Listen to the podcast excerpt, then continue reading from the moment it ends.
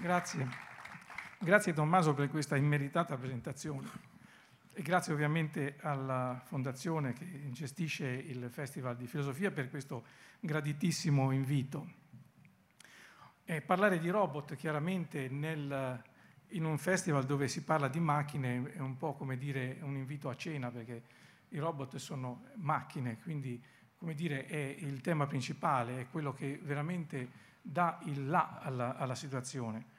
E noi vedremo eh, rapidamente, perché ovviamente ci sarebbe da dire moltissimo sui robot, sono un tema sterminato. Tommaso già, eh, vi ha già indicato come siano uno dei, forse dei temi principali che riguardano la produzione letteraria e fantascientifica del, del, di tutta la nostra più recente produzione, dalla seconda metà del Novecento fino ad oggi. Quindi adesso io non è che voglio starvi a raccontare cose che probabilmente sapete già, perché tutti leggiamo romanzi dove in qualche maniera i robot sono presenti, sono un po' diventati i nostri compagni di strada, presenti un po' in tutte le, le rappresentazioni fumettistiche, cinematografiche, oltre che fantascientifiche. Ma partirei un pochettino più da lontano, anche perché quest'anno è un anno particolare, non solo per la storia del Covid, ovviamente, ma perché sono passati proprio cento anni da quando è nata la parola robot. Robot è nato nel 1920 per opera di uno scrittore cieco che si chiamava Karel Čapek. Questo signore scrisse un romanzo, anzi non un vero romanzo, un dramma in sostanza, che si chiamava RUR, Rossum Universal Robots.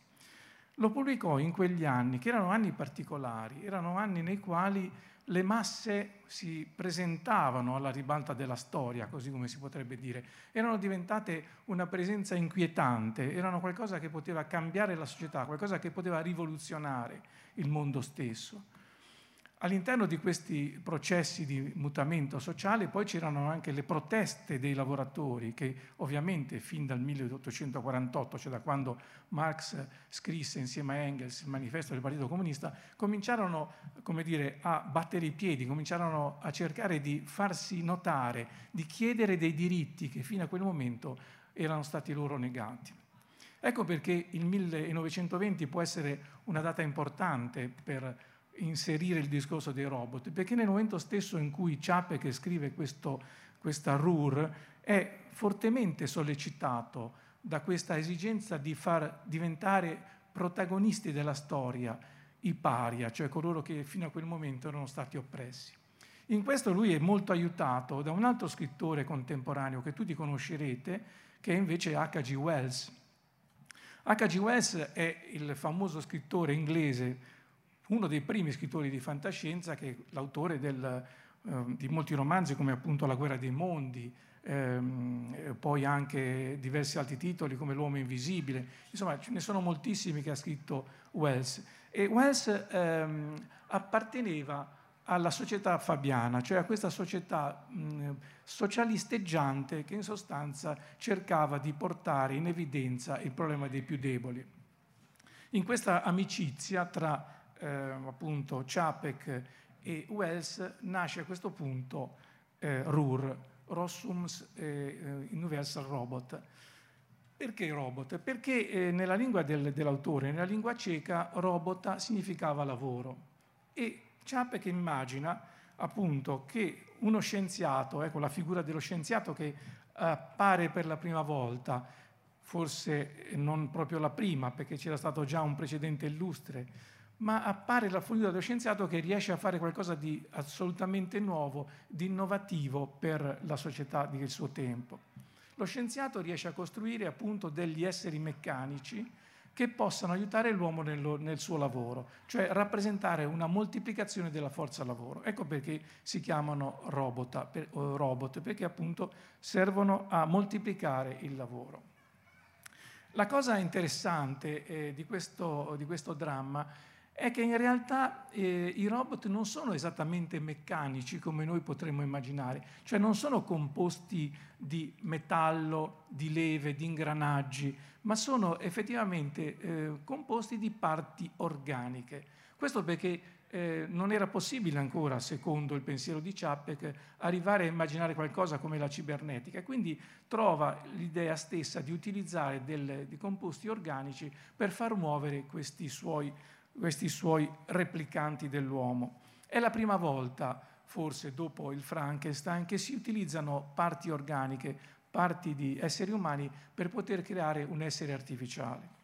Ecco, l'essere artificiale, l'essere artificiale che nasce quindi con Čapek ha una sua particolarità. È la prima volta, insieme a quella di Frankenstein che abbiamo appena eh, ricordato, nella quale il, l'essere artificiale si ribella all'uomo. E questo è un destino che qualsiasi robot d'ora in avanti si porterà dietro.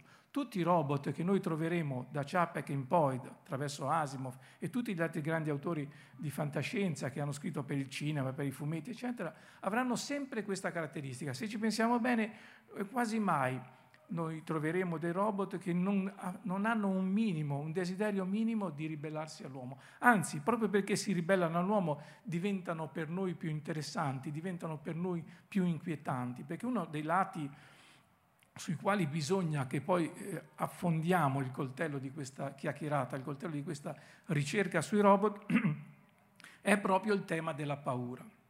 Allora, questi, eh, questi, esseri meccanici, che cosa sono in sostanza? Sono un tentativo, come diceva eh, Remo Bodei in un suo libro recentissimo, l'ultimo libro che ha scritto prima di, della sua scomparsa, Dominio e sottomissione, che è uscito l'anno scorso per il Mulino. Questi eh, meccanismi vengono proprio dal, dal, termine greco meccane, che significa astuzia. Cos'era questa astuzia? Era appunto uno stratagemma, un modo che l'uomo trova, che riesce a rintracciare attraverso la, la sua capacità di, di fare, di operare, per ingannare la natura. Perché la natura deve essere ingannata?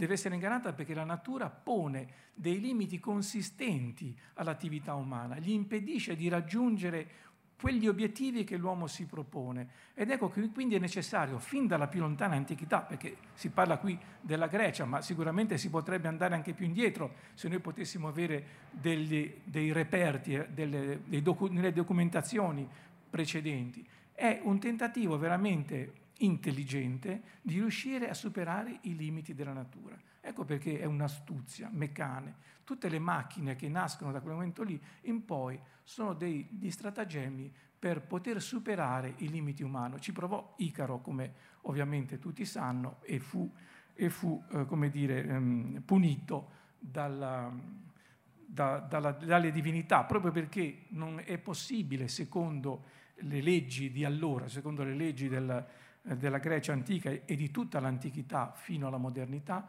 superare i limiti umani, quindi macchiarsi del peccato di ubris. L'ubris è questa, eh, questo peccato di voler fare qualcosa di più che sono i, prossimi, i propri limiti, di superarli, di appropriarsi di un potere che fino a quel momento era destinato, era dedicato e riservato alle divinità.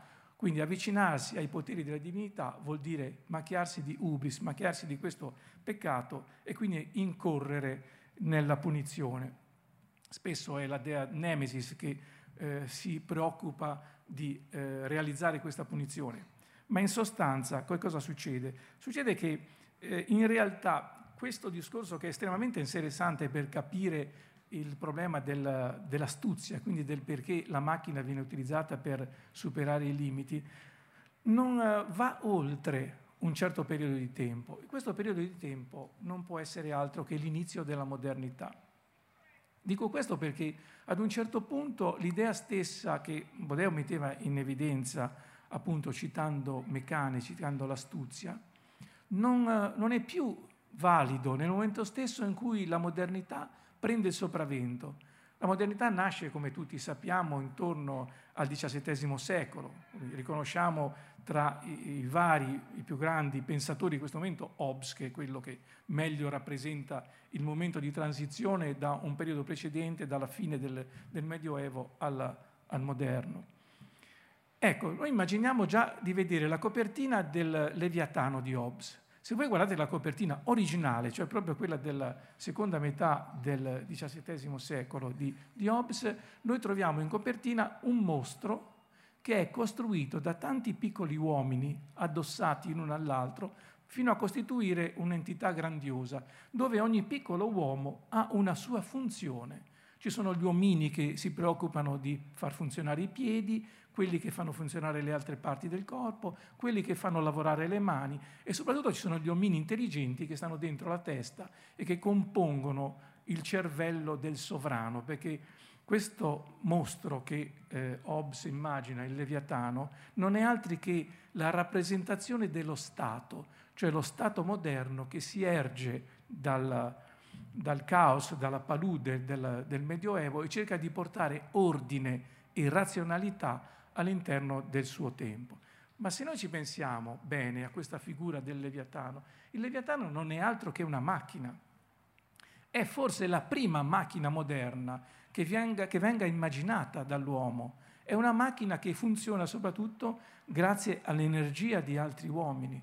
Ed è questo è veramente impressionante, perché potremmo trovare moltissimi agganci, moltissime relazioni tra il Leviatano, come è costruito, come è immaginato da Hobbes, fino al Frankenstein e fino addirittura al nostro Karel Čapek.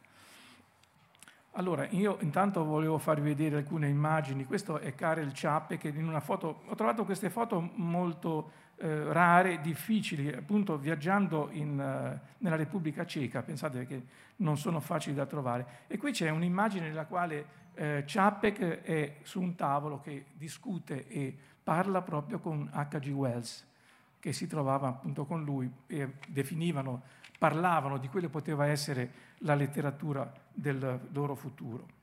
Ora, questo discorso sulla, sulla modernità, io vorrei proprio precisarlo meglio, perché è qui che nasce tutto il problema del rapporto tra l'uomo e la macchina nella modernità, e quindi tra l'uomo e il robot. È un discorso fondamentale, bisogna fare una riflessione forte proprio su questo concetto del cambiamento, del concetto di eh, uomo-macchina nel periodo precedente alla modernità e dopo la modernità. Succede questo, che ad un certo punto eh, si cerca di realizzare una sorta di eh, razionalizzazione del mondo. Ecco perché si parla appunto di creare uno Stato. Lo Stato moderno nel, nel pensiero di, di, Hobbes è proprio ciò che permette di uscire da una condizione di inquietudine nella quale si trovava la popolazione negli anni precedenti. Questa inquietudine era dovuta proprio al fatto che non ci fossero leggi, che non ci fosse uno Stato di diritto. Quindi bisognava razionalizzare questo stato, questa condizione precedente e dargli degli ordini sostanziali. Qual era intanto uno dei problemi fondamentali che dovevano essere risolti? Il problema della paura. Ecco perché la paura diventa fondamentale poi nella nostra trattazione.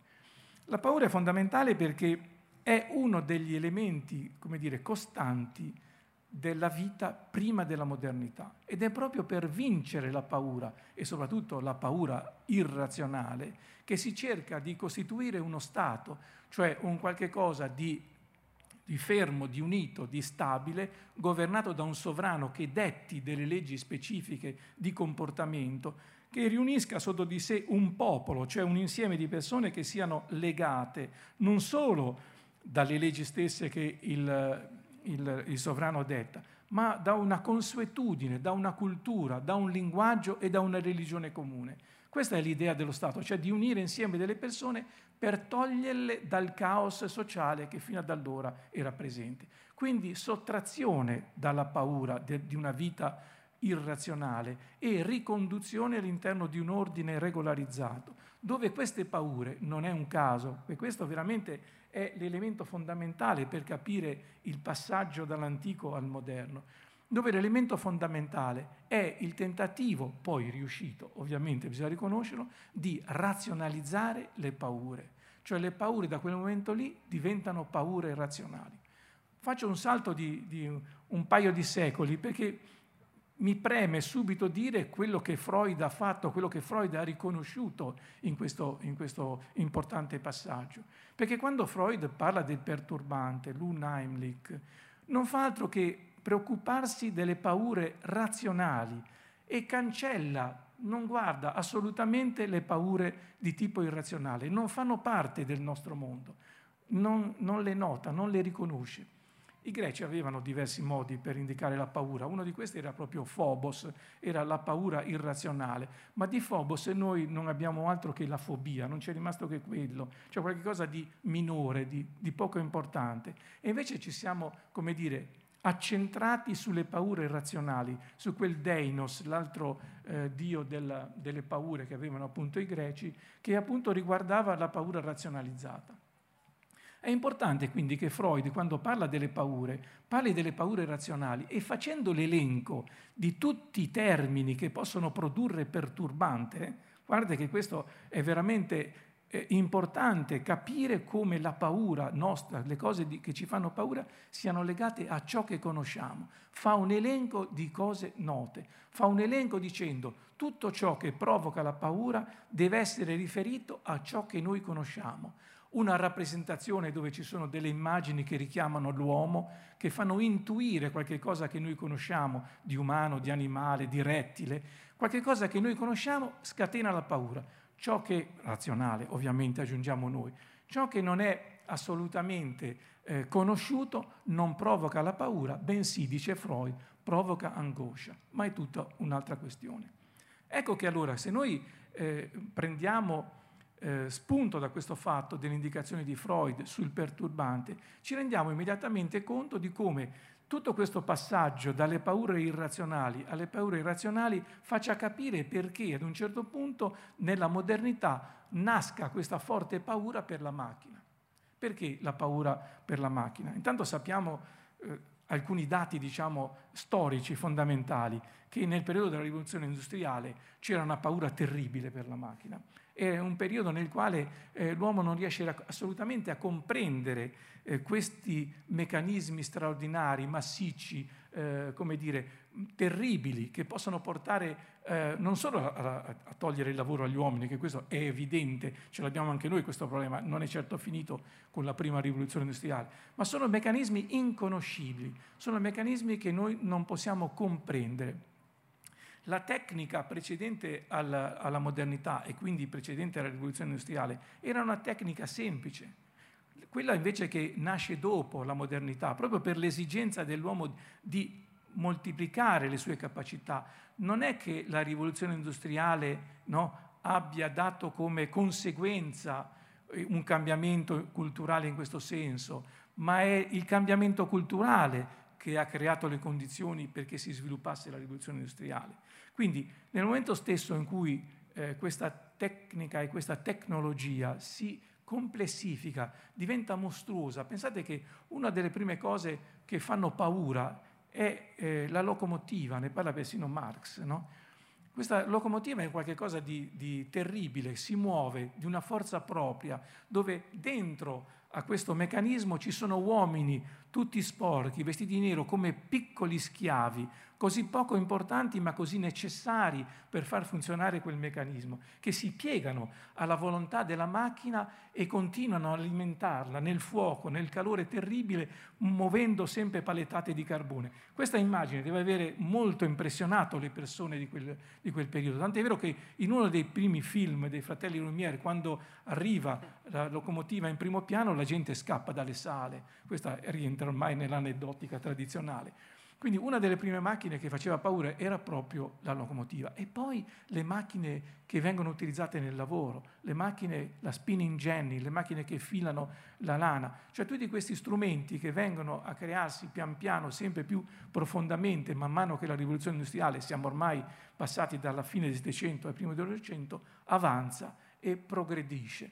Progredisce. Pensate, ho usato questo verbo a caso, però questo verbo è importante perché quella famosa ubris, quel peccato di presunzione terribile che era proprio inviso ai greci e infatti tantissimi miti, come noi sappiamo, erano proprio legati a questo superamento delle capacità, delle proporzioni umane e facevano cadere nel, in questo peccato di ubris. Adesso non c'è più con la modernità. La modernità l'ha cancellato perché faceva comodo eliminarlo, perché avrebbe fermato la possibilità di svilupparsi ulteriormente, di costruire, di come dire, intervenire nel tessuto urbano. C'è un cambiamento fondamentale, come tutti voi sapete, quando si passa dalle, dalla situazione del 1600 fino al 1800. Un cambiamento fondamentale nell'ambiente umano. L'ambiente umano viene fortemente antropizzato, vengono costruite le fabbriche, vengono erette le ciminiere, le, le città diventano grigie, diventano nere, c'è una, dire, una sopraffazione anche della volontà dell'uomo. C'è tutto un cambiamento fondamentale che viene, dire, eh, attribuito alla presenza della macchina. E allora questo discorso che dicevo del, della paura, è importante pensare che questa paura diventa una paura razionale perché noi conosciamo la presenza della macchina, l'abbiamo costruita noi, però ci fa paura perché noi la vediamo come qualcosa di opaco, qualcosa di terribile che non riusciamo a comprendere. E della paura della macchina poi si rendono conto man mano le popolazioni che si susseguono negli anni, fino ad arrivare ai primi dell'Ottocento dove il movimento dei luddisti decide improvvisamente di distruggere le macchine perché è ora di finirla e di rompere questa paura. In realtà la cosa non era così semplice, perché come Freud ci ha poi insegnato, come ci ha fatto vedere, Freud ci dice addirittura un elenco di quelle che sono le paure che servono eh, appunto per scatenare questa paura, eh, questa paura di, tipo, eh, di tipo razionale. E elencandole dice una delle principali è la paura per gli elementi semoventi, cioè la famosa bambola che si muove da sola. Freud ritiene che questo sia uno, uno, degli elementi fondamentali che scatenano il perturbante. Perché? Perché la bambola che si muove noi la consideriamo come un essere inanimato, come un oggetto costruito con parti eh, metalliche, con fili, con seta, con, con, con, cartone, qualsiasi cosa si potesse usare a quel tempo. Ma in realtà nel momento in cui prende vita diventa qualcosa di estraneo, qualcosa che noi non ci aspettiamo. In realtà poi riconosciamo nella bambola qualcosa che per noi è noto, perché ha le raffigurazioni di una bambina. Quindi noi riconosciamo nell'immagine quella, quella cosa, ma non riconosciamo la possibilità del movimento. C'è un contrasto tra questi due elementi, l'oggetto fermo e l'oggetto invece che si muove. Questa rottura no, di equilibrio tra i due effetti, dice Freud, scatena il perturbante, scatena la paura razionale, perché eh, si riconosce qualcosa di noto che non deve funzionare in quella maniera. Non solo, l'altro elemento che devo citare a proposito del perturbante è anche l'idea del doppio. Anche di fronte al doppio, dice Freud, noi abbiamo lo scatenarsi della paura, perché noi vediamo un qualche cosa che ci assomiglia, molto simile a noi, tant'è vero che è uguale a noi, e che però si muove in maniera autonoma e in questo doppio noi possiamo perdere la nostra identità, diventa qualcosa altro da noi e questo diventare altro da noi ci fa scatenare una terribile paura. Quindi sono queste due caratteristiche fondamentali che noi dobbiamo tenere presente proprio nei confronti della paura che viene scatenata dalla macchina, perché la macchina ha due qualità del perturbante, proprio l'essere un qualche cosa di semovente e l'essere qualcosa che può rappresentare il doppio dell'uomo, soprattutto quando questa macchina, come nel caso della bambola o nel caso del robot, eh, assume sembianze sempre più simili a quelle dell'uomo. Freud in effetti parte proprio dagli automi quando, quando incomincia a studiare il discorso del perturbante. Il testo è del 1919, quindi siamo a un secolo dopo il, il, la creazione di, di, Frankenstein. Lo dico perché qui si va da un secolo all'altro, un secolo i robot, un secolo Freud dalla creazione del mostro di Frankenstein.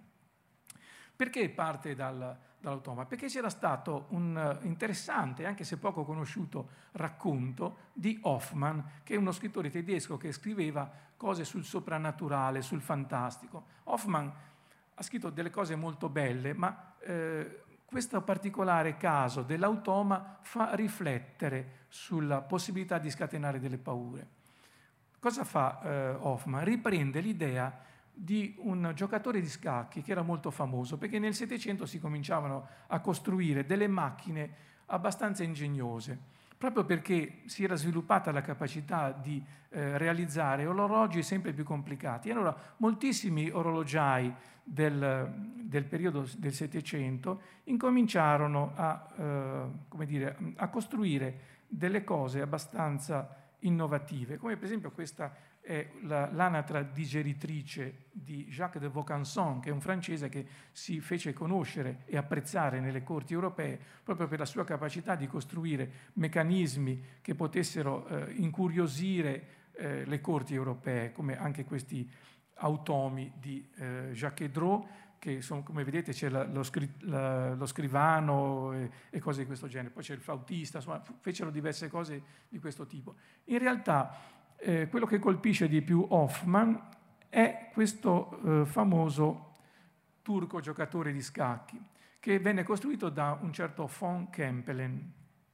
Il turco giocatore di scacchi è ovviamente, come vedete dall'illustrazione, una falsa macchina, nel senso che nella rappresentazione diciamo, visibile c'è questo turco di metallo e di stoffa che muove eh, il braccio destro e con questa specie di, di, di, di stilo, di penna, eh, dà movimento agli scacchi. Ma in realtà all'interno, come vedete, c'è un nano, c'è un giocatore vero in carne ed ossa che ovviamente esprime certe volte anche delle considerazioni, delle affermazioni curiose e ovviamente fa giocare e vincere quasi sempre eh, l'automa che sta in presenza del, dei giocatori umani. Bene, eh, Hoffman prende spunto da questo, eh, questa costruzione che ebbe molto successo, tant'è che nell'Ottocento varie eh, dire, repliche del turco giocatore di scacchi girarono per tutto il mondo, arrivando persino in America, e c'è addirittura un racconto di Edgar Allan Poe, ovviamente che è uno dei massimi eh, autori del fantastico, che tratta proprio del, dell'automa di von Kempelen. Bene, cosa fa? Eh, il, il, nostro Freud. Prende spunto proprio da questo racconto e eh, trae delle considerazioni riguardo alla capacità che l'automa, che questo essere meccanico possa spaventare le persone proprio per le sue capacità incomprensibili, perché non capiamo esattamente vedendolo perché riesca a vincere l'uomo nel gioco e perché riesca anche a parlare, a dire, a dare dei consigli quando gli vengono eh, richiesti esplicitamente. Ma c'è l'altra opera importante di Hoffman, sulla quale ovviamente il nostro eh, Freud si ferma e da lì trae proprio l'idea del perturbante, ed è il più famoso racconto dello stesso Hoffman, che è L'uomo della sabbia, Der Sandman. Qui vedete una copertina rifatta, rivista da disegnatori. L'uomo della sabbia non vi sto a raccontare la storia perché è abbastanza complessa, ma c'è una figura importante all'interno di questo racconto che è l'automa Olimpia. Olimpia era questa figura creata artificialmente da uno scienziato, Spallanzani, nome italiano, che però non ha una grandissima capacità di movimento, tant'è vero che rimane ferma per tutto il tempo del racconto all'interno della casa, però è visibile dall'esterno attraverso la finestra. E il protagonista dell'uomo della sabbia, che è Nathaniel, si innamora di questa persona proprio perché la vede bella, ferma, tranquilla, essendo probabilmente avendo qualche problema di carattere psicologico, si innamora di, questa, di quest'automa al punto da lasciare la fidanzata, poi finirà male, povero Nathaniel. Ma eh, da questo racconto di, di Hoffman il nostro Freud prende spunto proprio per l'idea del perturbante e da lì cresce questo concetto della razionalità della paura, perché la macchina anche questa Olimpia, non è altri che una rappresentazione il più possibile, il più perfetta possibile della figura umana, della donna e quindi può essere, può essere considerata il doppio dell'essere femminile. Per di più ha delle caratteristiche particolari. Eh, questa non parla neppure, è, è ferma, non, non fa nessun, nessun movimento e ci vorrà qualche inventore successivo al momento di, di, di Hoffman che riesca a dargli la possibilità di muoversi, di parlare, perché la macchina, in fin dei conti, incute maggiore timore nel, nel, suo osservatore quando fa qualche cosa che noi non ci aspettiamo, proprio come i meccanismi di Vaucanson e di Jacques Dreux che appunto si muovevano, digerivano del cibo, riuscivano a suonare uno strumento, a scrivere o addirittura no, a eh, camminare lungo un certo percorso. Questi sono però eh, meccanismi estremamente semplici Perché sono semplici? Perché sono mossi da molle, da ingranaggi, come degli orologi, devono essere caricati e poi finché dura la forza della molla hanno movimento. Poi pian piano si scaricano, rimangono fermi. Né è possibile per le capacità, per le ricerche e le conoscenze scientifiche di quel periodo riuscire a utilizzare altre forme di energia all'interno del, di questi meccanismi sarebbe stato il vapore che muoveva appunto le, le, le, locomotive, ma come si fa a mettere un sistema produttore di energia termica, di termodinamica all'interno di un essere così piccolo come può essere un, un suonatore di flauto, un, un piccolo eh, ometto meccanico? Non è possibile, bisogna aspettare che qualcosa cambi la situazione e questo qualcosa arriva puntualmente nel 1800 con l'elettricità. E questo è il grande cambiamento, la seconda rivoluzione industriale. La prima era quella del movimento attraverso la macchina, attraverso il vapore, attraverso l'ingranaggio e ora arriva invece un nuovo sistema. Un nuovo sistema che eh, è subito colto al volo dalla letteratura di quel periodo ed è Mary Shelley, come voi ben potete immaginare, perché il Frankenstein è un po' l'elemento di collegamento tra eh, il vecchio tipo dell'automa meccanico e l'androide, cioè quello che viene eh, definito poi il nuovo doppio dell'uomo, andros eidos, cioè quello che ha le diciamo, rappresentazioni, le finalità e il, la rassomiglianza più vicina all'uomo. Quindi noi siamo passati dal, da, dal tipo principale, dal tipo più antico, l'automa che si muoveva da solo, all'androide che invece assomiglia all'uomo ed è ovviamente motivo di ulteriore paura proprio perché c'è questa somiglianza terribile con l'uomo. Il Frankenstein è l'anello di congiunzione, ma non solo è l'anello di congiunzione tra l'automa e l'androide, è la prima volta, finalmente la prima volta, nella quale il discorso tecnologico entra nel discorso fantastico. C'era già stato con Hoffman, ma guardate che eh, Hoffman quando scrive L'uomo della sabbia, siamo nel, 1900, nel 1817, il Frankenstein è del 1818, c'è un anno solo di differenza, anzi forse quando Mary Shelley, no, nella famosa, nella famosa, eh, nel famoso passaggio sul lago di Ginevra, decide insieme agli altri eh, eh, compagni di strada, dove c'era appunto Byron, suo marito Shelley eh, e, e tutti gli altri compagni di ventura, decide di eh, accettare di fare una gara per vedere chi riesce a eh, costruire, riesce a scrivere una storia più spaventevole degli altri, decide di buttare giù la storia di Frankenstein, vincendo ovviamente la gara, perché non c'è nessuno che riesce a fare meglio di lei. Ma la cosa importante è proprio che queste due opere, che sono tra il 1817 e il 1818, decidono e, ehm, come dire, determinano la fine di un periodo importante, che è il periodo della produzione del Gothic Romance. Il Gothic Romance era cominciato un secolo prima con Horace Walpole, il castello di Otranto, dove c'erano però elementi fantastici legati soprattutto al soprannaturale. Ora si arriva nel 1818 in cui invece il soprannaturale viene abbandonato c'era Walter Scott che ha scritto anche dei testi molto interessanti accusando Hoffman di eh, usare troppo spesso il soprannaturale. Questa cosa non era giusta perché bisognava dare delle condizioni realistiche al, al propri, ai propri racconti.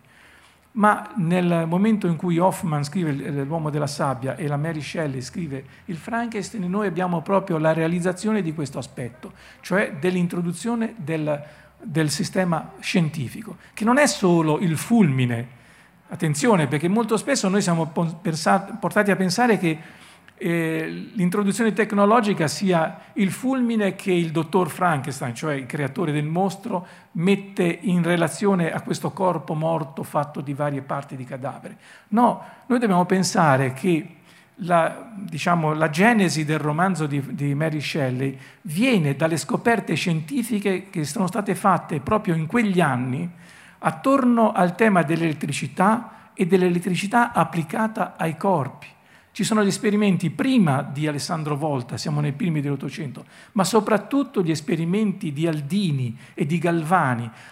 La stessa Shelley fu presente spesso agli esperimenti che fece Aldini in Inghilterra, dove Aldini scrisse anche dei testi che riguardavano appunto i risultati dei suoi esperimenti. E cosa faceva Aldini? Aldini prendeva dei cadaveri, li portava in questi, eh, in questi, in questi studi anatomici, applicava delle correnti galvaniche, ormai si direbbe da suo zio, era il nipote Aldini, applica le correnti a questi eh, corpi eh, ormai defunti e riesce a ottenere dei movimenti, che sono quei movimenti che noi sappiamo essere i riflessi, no? prodotti proprio dall'elettricità nei muscoli. Questo non vuol dire, ovviamente, noi lo sappiamo chiaramente, non vuol dire riportare in vita un cadavere, ma semplicemente utilizzare uno strumento come appunto l'elettricità per far reagire meccanicamente un muscolo che ormai non ha più vita.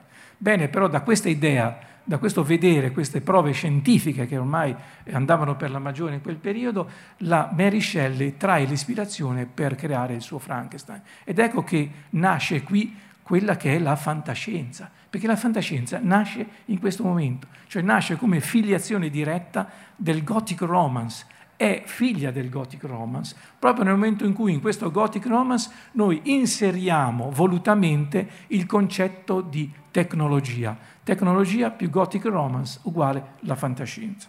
Ma noi stiamo un po' uscendo dal discorso nostro del, dei robot, i quali non sono ancora nati e nascono, come appunto abbiamo detto all'inizio, perché dovevamo festeggiare un po' il loro centenario con 1920, nascono un pochettino più tardi. Ma il successo dei robot, che sono i terzi a nascere, cioè prima l'automa, poi l'androide e poi il robot, sono destinati a una, a una, dire, a una fortuna insperata che probabilmente il nostro Ciappe, che nel momento in cui scriveva Rur non avrebbe mai immaginato. Bene, ora il, il discorso eh, procede proprio sull'elettricità, perché nel momento stesso in cui l'elettricità viene scoperta come energia nuova, un'energia straordinaria, perché pensate che l'energia precedente era basata sulla termodinamica e quindi bisognava bruciare materiale, carbone o legna o qualsiasi altro oggetto infiammabile per produrre energia. Quindi era un, un processo che produceva entropia, cioè era dannoso per, per la natura umana. In realtà l'elettricità non ha questa, questa uh, occasione, questa possibilità e quindi viene subito preferita. È un successo straordinario dell'elettricità, ma serve anche, proprio perché eh, ha funzionato nel, nel, Frankenstein di Mary Shelley, serve anche per costruire un altro straordinario eh, robot, che viene chiamato ovviamente androide. Questo eh, nuovo robot, siamo alla fine dell'Ottocento, quindi in periodo tipicamente vittoriano, poi speriamo perché c'è questo collegamento tra il concetto vittoriano e, e, e questo robot. L'autore è Villiers de l'Isle-Adam. Villiers de l'Isle-Adam è un francese il quale si immagina ad un certo punto di scrivere una storia legata appunto all'elettricità, ma legata all'elettricità della costruzione di un, uh, un personaggio femminile. Questo personaggio femminile viene intitolato infatti il romanzo Eva Futura, lui la chiama Adali ed è una persona straordinaria, di straordinaria bellezza, che ha una qualità insuperabile. Pensate, è la prima volta che a un robot viene inserita la capacità di provare sentimenti. Chi l'avrebbe mai detto? Noi siamo partiti da un meccanismo semplice che muoveva piccoli passi a scatti, poi un meccanismo che ha cominciato a gracchiare, a parlare, a dire qualche cosa di sensibile, proprio perché doveva avvicinarsi alla figura umana il più possibile. Poi abbiamo cominciato a metterci dentro qualche cosa di più, qualche cosa di, di più prezioso, in maniera che, non so, potesse cibarsi, potesse far finta di cibarsi e potesse fare finta anche di eseguire certi ordini che in realtà vengono dati da meccanismi specifici. Ora questa cosa è eccezionale che un, un uno scrittore della fine dell'Ottocento possa immaginare che esista o possa esistere un automa che è capace di provare dei sentimenti. Questa è la sua straordinaria, straordinaria invenzione. Questa rappresentazione che vediamo è una raffigurazione più moderna, ovviamente, di Adali, che il Villiers de l'Île Adam definisce non più androide, ma andreide. Crea lui questo neologismo per indicare l'androide al femminile. Cosa succede con questa Adalì? Succede una cosa straordinaria, come noi potevamo già immaginare, cioè da lettori posteriori potevamo già immaginare cosa sarebbe successo. Un androide, cioè un androide femminile, bellissimo, che sa provare sentimenti, cosa succede? Fa innamorare qualcuno, era evidente. Non solo il povero Nathaniel che si innamora di una, eh, di un, di una bambola praticamente ferma dietro una finestra, ma qui siamo, siamo davanti a un automa perfezionato, un automa che veramente ha tutte le forme femminili al posto giusto, che sa parlare, che sa addirittura esprimersi in una maniera molto raffinata. E L'altro protagonista del, del, romanzo, che è Lord Ewald, si innamora perdutamente di questa persona, al punto da desiderare di fuggire con lei, però purtroppo fugge prendendo la nave per eh, attraversare l'oceano e durante il naufragio la povera Dalì, che era chiusa in una cassa perché non poteva stare fuori altrimenti avrebbe creato ulteriori danni all'interno delle, della nave, va a finire a fondo e si va a perdere. Ecco, però la cosa importante è proprio quella che si incominci a pensare all'esistenza di un androide che abbia la possibilità di provare sentimenti, quindi di diventare sempre più vicino all'uomo, sempre più vicino all'umano. L'ultimo sul quale ovviamente ci, ci dovremmo per forza eh, un momento soffermare è Isaac Asimov, già eh, citato da, da, Tommaso, sul quale penso che non c'è molto da dire perché tutti lo conoscono, voglio dire, è stato il padre della robotica moderna, è quello che forse ha scritto il più di, il più di tutti gli altri autori messi assieme sui robot, perché ha scritto dei libri bellissimi che è inutile stare qui a citare, ed è quello che ha creato le famose tre leggi della robotica.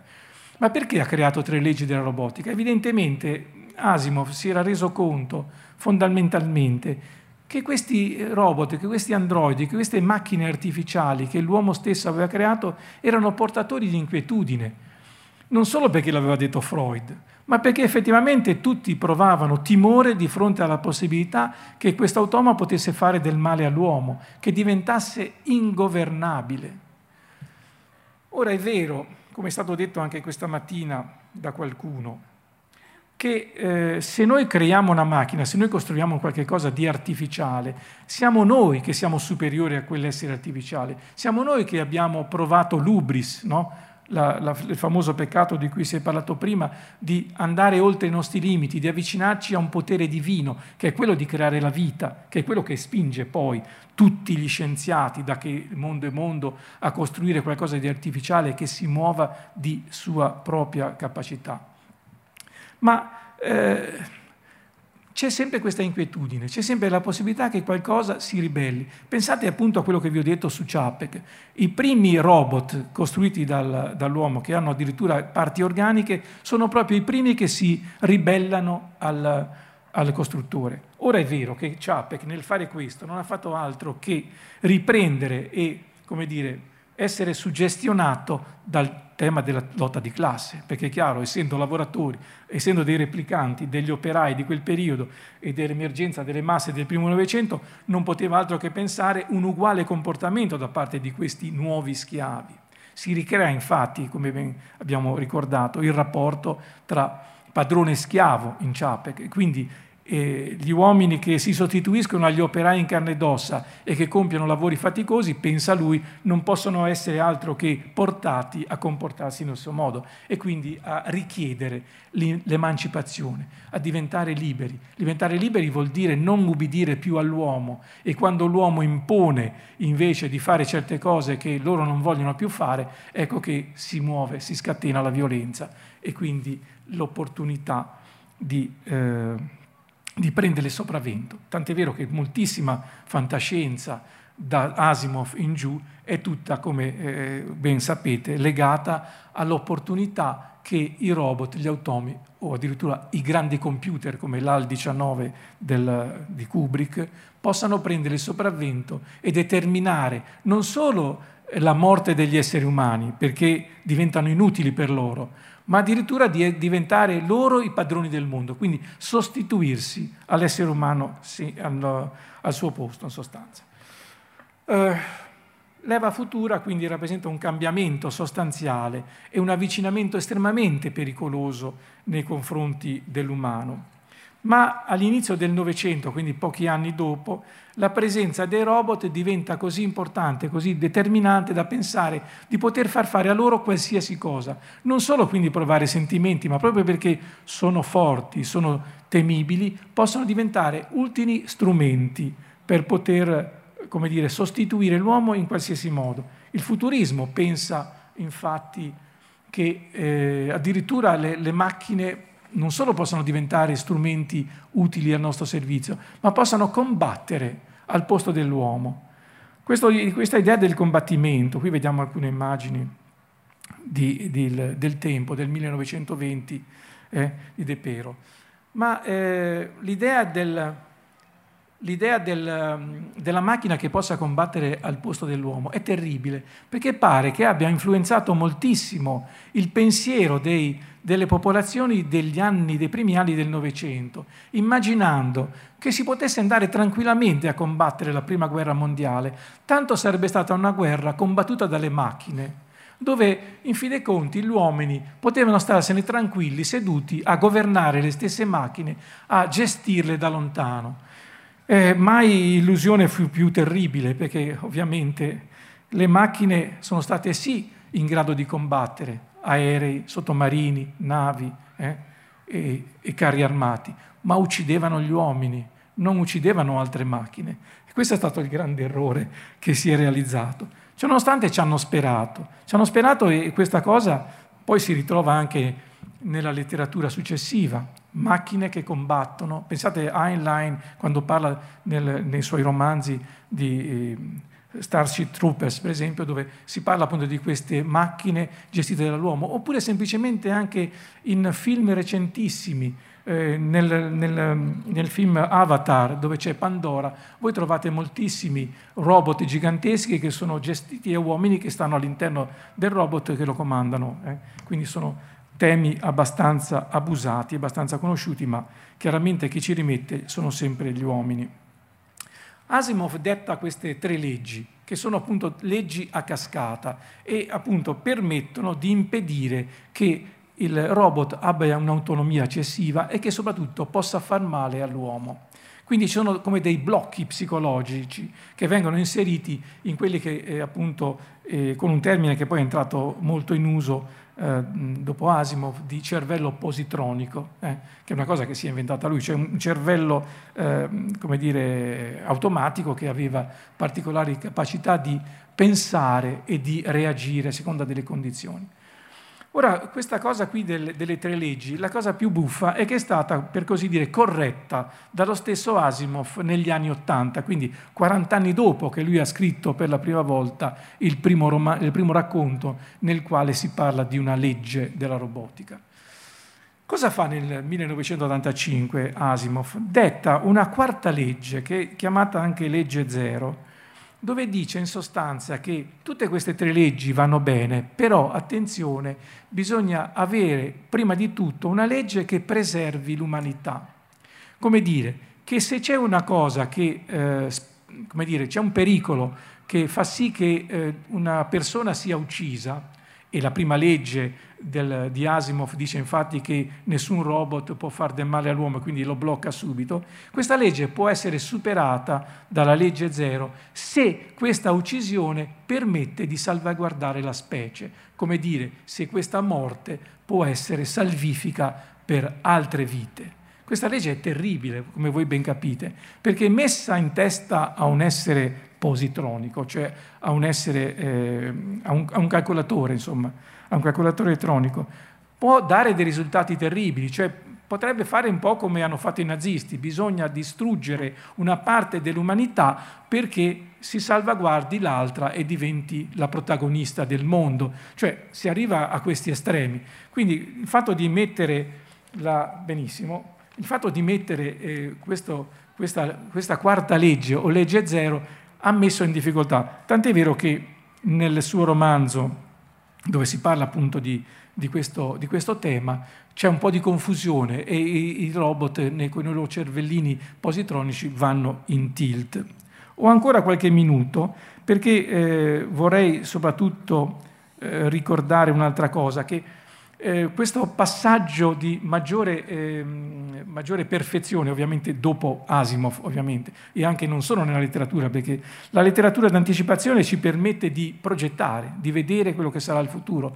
Eh, non è vero che la fantascienza abbia, come dire, anticipato. In francese si dice anche littérature d'anticipation, cioè letteratura che anticipa quello che avverrà. Non è vero che sia così. Io sono convinto invece che la fantascienza abbia creato il futuro, cioè il fatto stesso che l'uomo abbia immaginato certe cose ha posto l'uomo in condizioni di progettarle e di realizzarle per davvero. Quindi bisogna stare molto attenti a quando si parla di, di, queste, di questi fatti.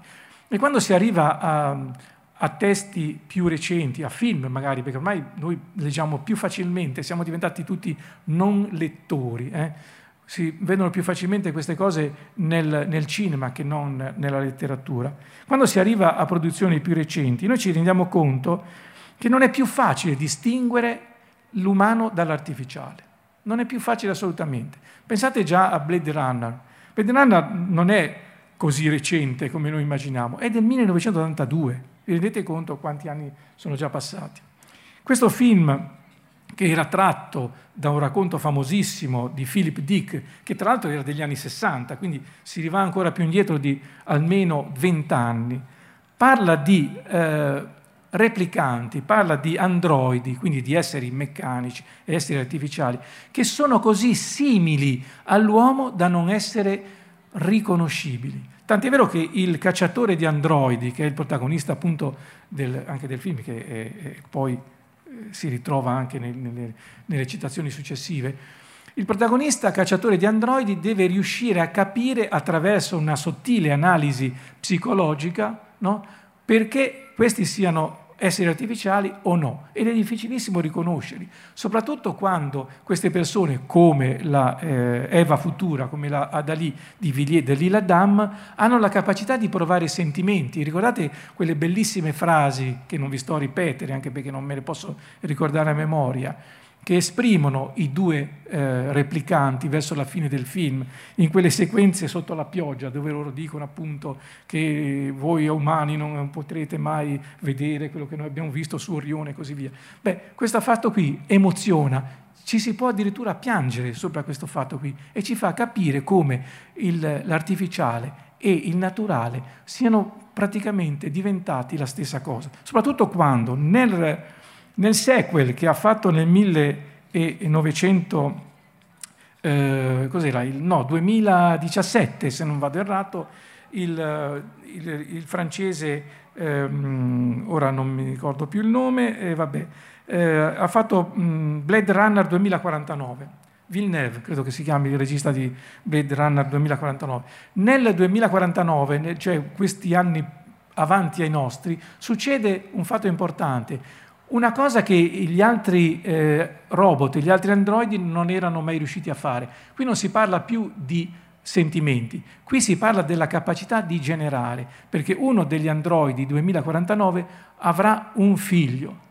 E questo è importante, è tra, tra l'altro lo stesso androide che si vede nel film precedente di Blade Runner, quello dell'82. Quindi questa scoperta che anche gli androidi possono generare è sensazionale, è perturbante, come diceva Android, e ci mette di fronte a una condizione essenziale, come vi dicevo, riusciremo poi d'ora in avanti a capire cosa è naturale, cosa è artificiale. Intanto noi dobbiamo distinguere due cose e così io posso concludere. Le due cose sono di distinguere a questo punto di fatto la genia dei robot dalla genia degli androidi. Perché? Perché gli androidi continuano ad andare avanti con innesti sempre più forti, sempre più determinanti di condizioni, di capacità umane, di facoltà, di pensiero, di emozione, di generare addirittura la vita. E i robot invece rimarranno invece condizionati e riservati al lavoro fisico. Ecco perché penso che dei robot probabilmente non ci sarà più altro destino se non quello di diventare delle macchine destinate appunto a produrre eh, in modo continuativo, in modo ripetitivo all'interno di grandi fabbriche industriali, come si fa oggi con le macchine che lavorano all'interno della Fiat o di, altre, di altri grandi gruppi industriali che producono motori, che producono oggetti al nostro uso. E perderanno sempre di più la loro condizione antropomorfica, non saranno più simili all'uomo, proprio perché non saranno più generatori di paura nei nostri confronti, saranno meccanismi, come dire, sì inconoscibili, ma anonimi, non faranno più paura, saranno senza facoltà di pensiero, ma anche senza poesia. Grazie.